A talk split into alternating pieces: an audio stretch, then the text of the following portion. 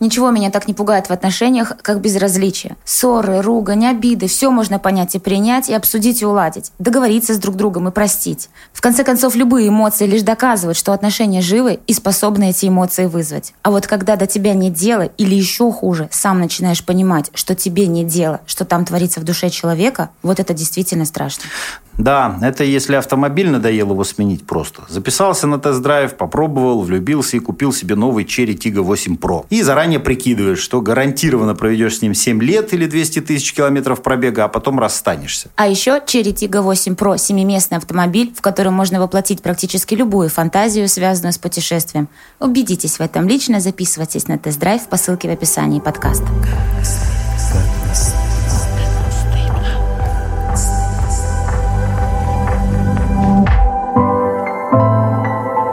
стыдно. Всем привет! Меня зовут Василий, мне 40 лет. Меня зовут Юля, мне 29. Меня зовут Алексей, мне 33, и я психолог, сексолог, психоаналитик. Вы в подкасте «Как не стыдно». Сегодня очередной эпизод нашего второго сезона, и тема у нас сегодня будет и про секс, и про усталость от секса. Можно ли от него устать, и что такое супружеское безразличие, будем выяснять в этом выпуске. Но перед тем, как начнем, я напоминаю, что э, с нами можно общаться не только посредством подкаст-площадок, э, но и в круглосуточном режиме работает наш телеграм-канал канал который называется «Как не стыдно.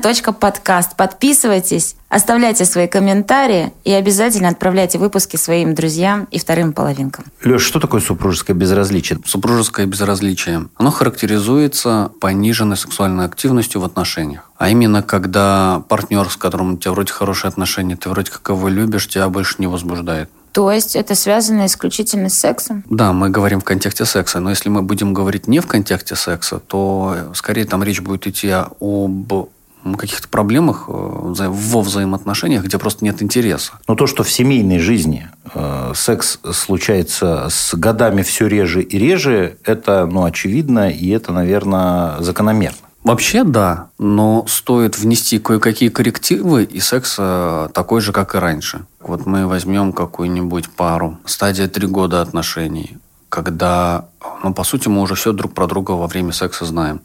И когда мы, в принципе, уже знаем, как друг друга доводить до оргазмов, до разных видов и форм получения удовольствия. И когда появляется такой термин, я его придумал, грустный секс. Типа, ну что, давай? Ну, давай. Раз-раз, а, Спать, спать. Такой не нарциссический тогда может формироваться вот это безразличие, когда нет вот этого «хочу, хочу, прям». Оно, понятное дело, пропадает и в большей степени не из-за сексуальных контактов или там каких-то физиологических проблем в редкой степени. Из-за этого тоже бывает, но больше, конечно, бывает из-за психологических проблем. Вроде человек стал близкий, вроде человек стал даже родной, а через 15-20 лет совместной жизни человек становится настолько родной, что почти как родственник. А на это табу с родственниками сексом заниматься. Ты сказал цифру три, ну то есть э, три года. Правильно? Есть э, такое условно устойчивое выражение «любовь живет три года». Стереотип есть, и он, я думаю, взят не просто так. Это, конечно, нам нейробиологи больше расскажут, но непосредственно то, что связано с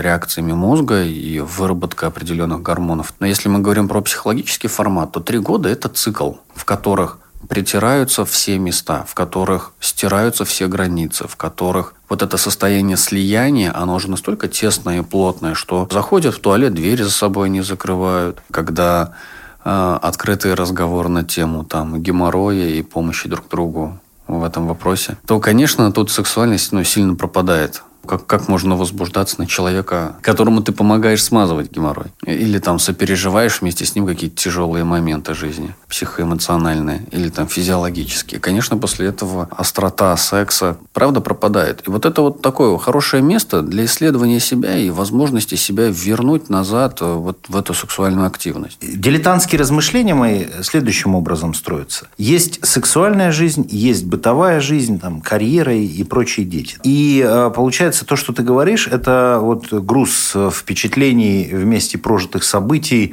в том числе из бытовой жизни. Это все влияет и на сексуальную жизнь тоже. То есть это не отдельный мир, где мы вот всегда голенькие, и нас ничего, кроме собственного тела и тела партнера, не интересует. Конечно, конечно. Невкусный борщ, разбросанные носки, не вынесен мусор, а, не занимался с ребенком, не договорились, кто платит за такси. Это, конечно, все может влиять. Хотя, по идее, это вообще разные отрасли жизни должны быть, как в фильме, да? Все, что происходит в бойцовском клубе, остается в бойцовском клубе. Так должно быть, я так понимаю. Ну, сексом-то хочет заниматься наш какой-то там глубинный мозг, Э, наше животное, которому плевать на зарплаты, носки и, и прочие бытовые да вот вещи. как раз нет. Вот как раз нет. Представляешь, были исследования, что сексуальная активность у мужчин повышается в день зарплаты. Что после прибыли, получки, либо какого-то завершенного проекта, выигрыша, у мужчин сексуальная активность выше. И это нормально. То есть грустный секс по привычному, да, в одной и той же позе, в одном и том же месте, это такой э, верный маячок, что близится вот то самое супружеское безразличие. Не обязательно сто процентов, но с большей степенью вероятности да. Просто иногда грустный секс может быть по принципу скучно, а как-то сексуального желания такого большого тоже нет. И что-то смотреть ничего не хочет. Давай займемся. Ну, давай. Либо если мы говорим про разноплановость партнеров, то есть, ну, кто-то в одной категории находится, кто-то в другой. Жена говорит, хочу секса, муж такой, не хочу. Или наоборот. Жена не хочет, у него настроения нет, грустно, а он хочет. Она говорит, ну ладно, давай поучаствую. А бывает, когда партнеры совпадают в этом, заняться нечем, и можно бы заняться сексом, но он такой. Но грустный секс – это далеко не супружеское безразличие. Супружеское безразличие – это вообще потеря интереса. Это когда смотришь на эту женщину, вот ты вообще ее не хочешь. И внутреннюю сексуальность не хочется искать, да? Ну да, как бы тут э, во время отвращения о какой сексуальности внутренне может идти речь? Ну, если появилось отвращение, то мне кажется, что семье кранты. Психотерапия это решается. Там как раз-таки это можно решить. Почему возникает отвращение? Что за природа у этого отвращения? Потому что бывает, что это связано со скукой. Просто все скучно. Ну, что такое скука? Это все завуалированная злость. Отвращение – это тоже злость.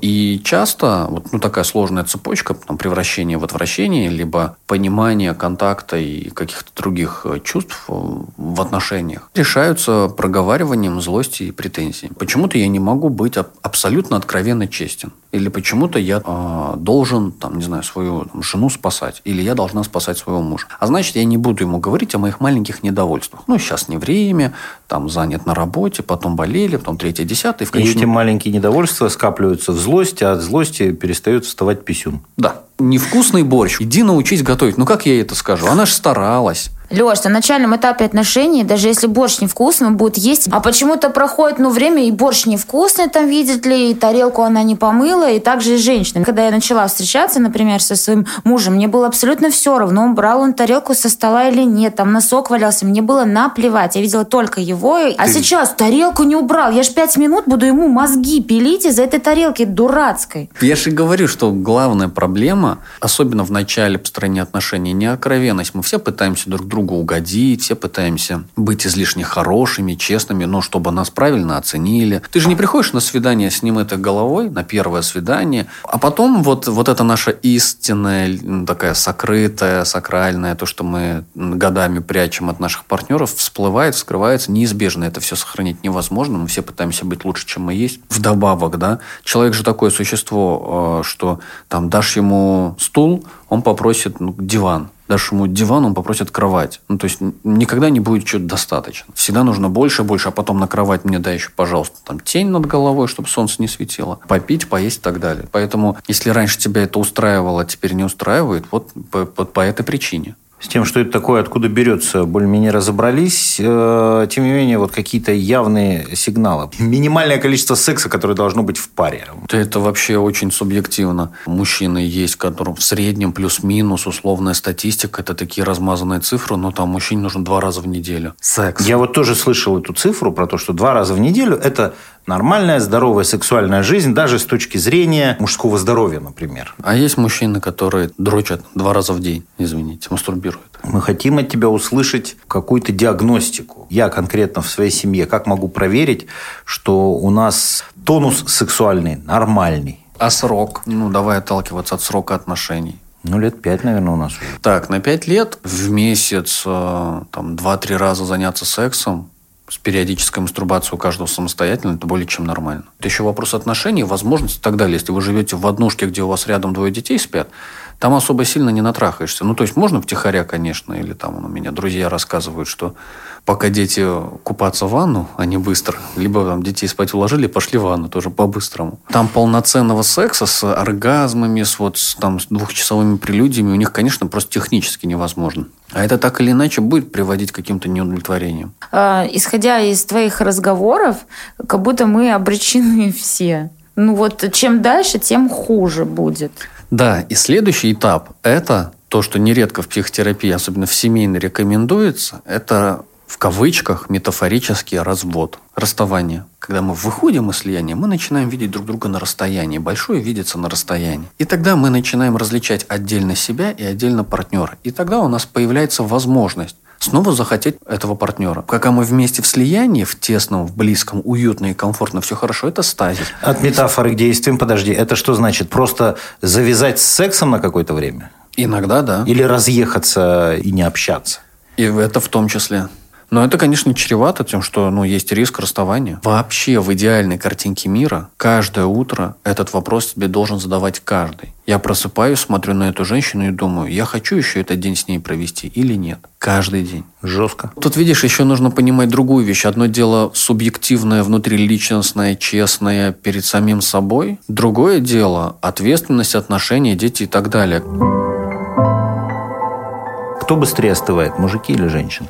По-разному мужикам иногда легче сбежать налево, но это тоже неправда. Все зависит от культуры, от воспитания. Есть женщины, которые там один мужчина на всю жизнь и все, и я вот только с ним, только для него. Ну, ты говорил, что для оргазма женского лучше э, стабильный пенис, так скажем, а не множество. Ну, ну да, да, потому что привычный. Но опять же, наш пенис пенису рознь. Этим нужно пенисом уметь пользоваться, и она должна хотеть этот пенис. А если она его не хочет, то он ей не поможет. Теперь, если мы говорим про статистику, кто сливается чаще, она размыта. Нельзя сказать, что однозначно женщины быстрее уходят или мужчин. 50 на 50. Есть мужики, таких очень много, для которых моногамность – это истинная, единственная, правильная правда, и вот так должно быть. Ты не понял мой вопрос. Причем тут моногамность? Я говорю просто, у кого безразличие чаще наступает? У женщины у или у мужчины? У того, кто больше терпит. То есть у женщины? Не факт. Есть мужики, которые терпят по 40 лет и бухают. Или не бухают, просто терпят. Терпит ну, что?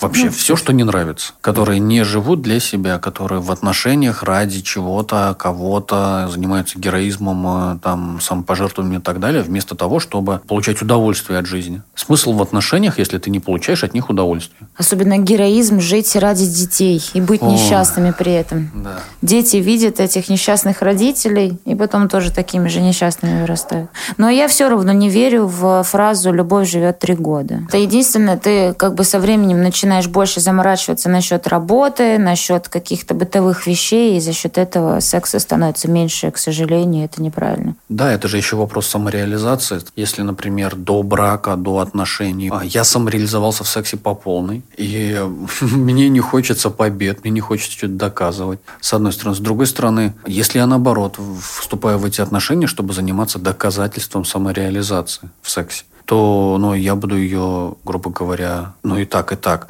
А я от этого не в кайф, потому что для меня это ну, какой-то спорт. Ну и рано или поздно ты победишь, и тебе станет неинтересно. Ну, конечно. Как мужчина, ответьте, пожалуйста, на вопрос. Насколько сильно вас раздражает, когда вас пилят э, по поводу вот этих вот мелких бытовых вещей? Мне просто вот интересно, как женщине, я думаю, что и нашим слушательницам тоже интересно. Любое недовольство мной меня бесит, чего бы это ни касалось. Особенно, если это говорится в тоне таком, что ну вот уже сколько можно говорить не знаю, как там у других мужчин, тебя пытаются каким-то мальчиком, которого воспитывают, выставить, а это вызывает внутренний протест, потому что я уже не мальчик, и что ты мне, ну скажи, просто скажи, вынеси мусор. Не, сложно сказать, бери, неси сама. Хотя с мусором вот у меня лично никаких проблем нет.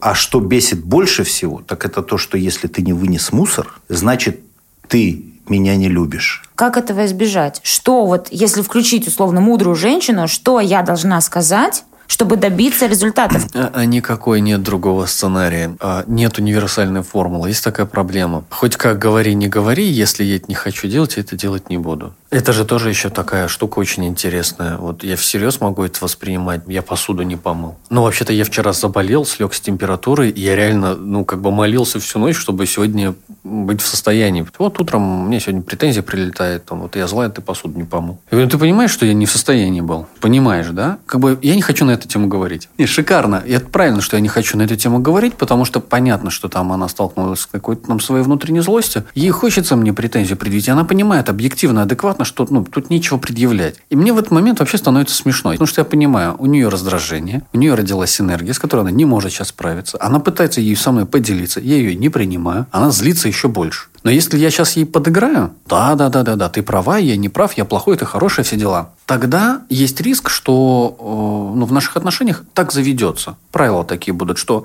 когда бы ей в голову не, ну, не взбрело, что меня можно обвинить в чем угодно, я такой сразу, как подкаблучник головой так закачал, как собачка на торпеде в машине, знаешь, такой, да, да, да, да, то тогда это проблема в отношениях. Это вопрос удерживать напряжение. Я не принимаю эту обиду, но претензию на себя. Это объективно там твои какие-то логические конфликты. Логические и эмоциональные. Ну, потому что когда меня распирает злость, я тут мою посуду, хотя ты мне обещал. Ну, какая здесь логика? Мало ли, что там болел. Ты же не умер, в конце концов. Да. Мог бы и помыть. Вот. И поэтому здесь универсальная формула, а, ее не существует. Вы выбираете одного человека, с которым вы живете. Вы про него начинаете знать, понимать, знакомиться с ним, что для него подходящее, а что нет. Потому что можно взять и вспылить, заорать, и тут, знаешь, от женщины зависит, какая женщина попадется. Одна постоит, паршут, скажет, ну да, конечно, ты мне обещал помыть, а я дура. Ну и мы прекрасно посмеялись разошлись, понимаешь, и в конечном итоге кто-нибудь да помоет. А может, э, как бы она взять и истерику закатить как это так, я дура, я тут для тебя тут детей рожаю, дом, квартиру содержу, там, обстирываю, там, кушать готовлю, третье, десятое, а ты, скотина неблагодарная, один раз в жизни тарелку помыть не можешь. Зависит индивидуально от конкретного человека. И если индивидуально от конкретного человека вы про себя это знаете, не надо со мной разговаривать, как с маленьким мальчиком. Я не ребенок. Разговариваю со мной по-взрослому. Если вы знаете про себя какие-то ваши особенности, готовы и способны своими особенностями поделиться своим партнером, и партнер готов их услышать и принять, то тогда у вас у обоих есть большой прекрасный шанс построить нормальные долгосрочные отношения, в которых никто не будет бояться чего-то сделать, учитывая ваши субъективные особенности. Когда дело доходит до секса, у тебя есть чувство вины, что ты там плохой муж, плохой мужик, и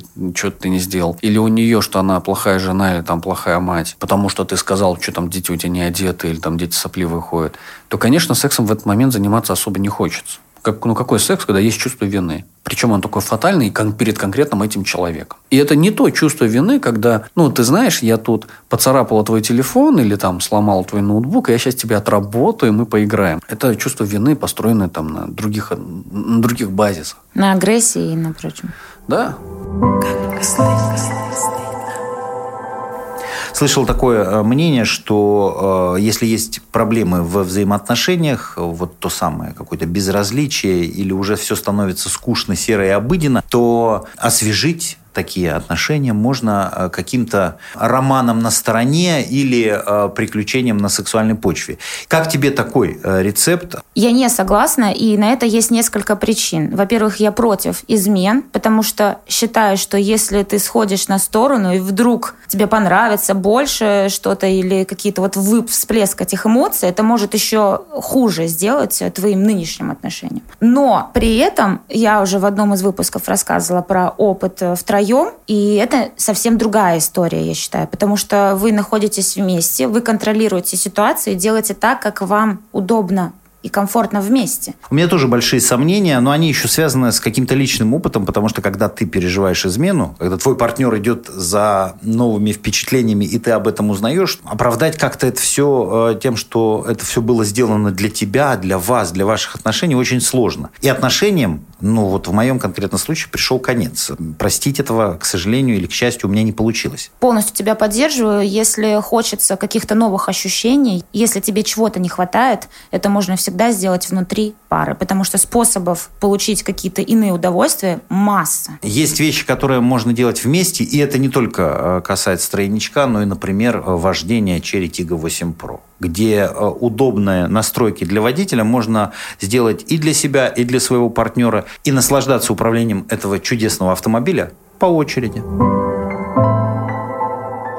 Давайте побеждать супружеское безразличие. И здесь я процитирую Алексея, который неоднократно, когда мы говорили об игрушках, а, о прочих других экспериментах, говорил о том, что это вот в свое время может войти в вашу а, личную и интимную жизнь и помочь преодолеть с привычным партнером вот эту рутину сексуальную. Насколько это справедливое утверждение, что разнообразить сексуальную жизнь можно именно тогда, когда подступает это безразличие. Разнообразить в каком контексте, что ты имеешь в виду? Ну, начать экспериментировать, одеваться, играть по ролям, доставать фалоимитаторы, сковывать друг друга в наручники и так далее. Я тут хочу только очень краешком задеть одну важную тему. Есть же много всяких источников информации про секс, сексуальность и так далее. И псевдоэкспертов, типа сексологов, которые, конечно, никакие не сексологи, образования у них нет, которые распространяют кучу всякой информации по принципу «у меня 17 а, лет брака, и я секс-эксперт». В ком, в чем ты секс-эксперт, почему, непонятно. Такие, типа, в кавычках, тренера начинают ну, загонять идеи, что если у вас там проблемы, то надо сделать то-то, то Пойти, изменить мужу, или там сесть ему на лицо, или что-то еще. Конечно же, все это бред, и ничего это не работает. Это работает исключительно индивидуально у этого конкретного самого человека, а, который об этом этом пишет. И то ну, большие вопросы, как это все работает. Там, не, нет ли там просто тупого хайпа. Поэтому, если мы говорим с профессиональной точки зрения, нету инструкций, там, упражнений, чтобы взять и решить все проблемы кроме разговоров. Вот, друг с другом, само собой. Поэтому я бы хотел ну, в, этом, в этом смысле предупредить наших слушателей, ну, будьте бдительны. И вот то, что мы говорим, да, мы говорим, как правило, в идеях, в таких словах, это может быть, возвращаясь к тому вопросу, что начинать делать. Начинать нужно разговаривать. Помочь может семейная терапия, помочь может индивидуальная терапия, помочь может просто обогащение себя информацией. Если вы хотите эти эксперименты вдвоем, и вам прям вдвоем хочется, то, конечно, да, это тоже не важно, когда и на каком фоне. А если вы пытаетесь использовать эксперименты с точки зрения костыля, чтобы исправить отношения, вот тогда нет, тогда не надо. Я не рекомендую третьего партнера искать, чтобы починить отношения. Это сто процентов проигрыш, сто процентов вы ну, испортите отношения, хуже сделаете. Я не рекомендую вот ну, всякие такие фичи использовать вот в качестве костыля. Сходить налево, понять, что твоя жена или твой муж не такой уж плохой партнер в сравнении с другими. Это тоже, ты считаешь, пустой рекомендацией. Хороший левак укрепляет брак. Чушь собачья полная. Друзья мои, никогда не слушайте, если вас кто-то такое советует. Потому что это нездорово. Это формирование себе новых неврозов. Формирование себе новых проблем и ну, сложностей и зависимостей. А я вот знаешь, в чем еще э, лукавство какое-то вижу? Ну вот вы понимаете, что подостыли э, в сексуальном плане, вот вы даже это осознаете, начинаете об этом говорить, потом приходите к совместному решению, что с этим что-то нужно делать, и начинаете искусственно что-то себе организовывать. Какой-то романтический ужин, какую-то смену обстановки. Это превращается в какую-то такую игру, ну то есть это же не органично. То есть это идет уже от мозгов, а не от тех э, гормонов, которые должны кипеть в сексе. Да, но с одной, это с одной стороны. С другой стороны, э, это не означает, что это не может не работать. Это не означает, что это неправда. Прежде чем что-то должно заработать, нужно сначала преодоление сделать. Ну, то есть, само по себе на голову ничего не падает от счастья большого, да, от большой, большая любовь, она как бы на голову не падает. Отношения – это труд, это работа. И, конечно, для того, чтобы починить отношения, которые раньше у вас типа ехали сами, и вы для этого ничего не делали, то здесь нет никакого лукавства при, ну, приложить усилия и починить отношения. Да почему от чистого сердца нельзя, например, там поехать и снять гостиницу, если надоела эта кровать? И не только, то есть не, не обязательно ну, усилия там пойти цветы купить. Все это делаю в первую очередь для себя, для того, чтобы какое-то разнообразие внести, потому что я там цветы полгода не дарил, например. Да, вот я сейчас делаю такое разнообразие. Я понимаю, что это капля в море, но это капля. Самый такой ну, выход качественный в этом смысле – это разговор о своих чувствах искренне и без давления либо насилия, но с усилием. Вот понимаете эту разницу между насилием и усилием? Усилие – это когда я преодолеваю себя. Насилие – это когда я себя насилую или кого-то насилую. Но усилие над кем-то – это всегда насилие. Усилие должно быть только над собой. Если ты не в состоянии слышать или слушать, и ты понимаешь, что ты даже прикладываешь усилия над собой, чтобы услышать партнера, то это насилие, и тогда это нужно заканчивать. Но если ты понимаешь, что у тебя еще есть силы, которые ты можешь приложить, чтобы услышать партнера и реально понять, вот тогда это выход. Мне получается, что говорить-то в первую очередь не о сексе придется. Конечно. Конечно, секс – это последствия. Что такое супружеский секс? Это индикатор погоды в доме. Тема достаточно сложная сегодня была, но выводы все-таки для себя я сделала. Не превращать бытовуху в обычную, обыденную жизнь, черт с этими тарелками и посудой, это вообще все такие мелочи жизни. Ты знаешь, а я вообще э, понял, что вот в этих э, отношениях нет отдельно секса, отдельно быта, то все это, в общем-то, сваливается в одну большую кучу, и придавленным оказывается в первую очередь как раз секс. Да. На секс влияет вообще все. От места, времени, настроения и самое главное отношений. И главный вывод – отсутствие секса в отношениях – это тревожный знак. Как и отсутствие вас в нашем телеграм-канале «Как не стыдно. подкаст». Если вам действительно интересна тема секса, и вы готовы спокойно ее обсуждать и говорить, и читать новости на этот счет, подписывайтесь. Варите вкусные борщи, мойте тарелки и чпокайтесь на здоровье. И не разбрасывайте носки. Спасибо, что были с нами. Следующий эпизод подкаста «Как не стыдно» уже через неделю. Не теряйте времени, знакомьтесь с новым Cherry Tiggo 8 Pro. Он может быть таким, какой хотите именно вы. Выбирайте самостоятельно его цвет, комплектацию и дополнительные опции. Марку Черри в Калининграде представляет компания «Автоград», партнер второго сезона подкаста «Как не стыдно». Переходите по ссылке в описании и записывайтесь на тест-драйв.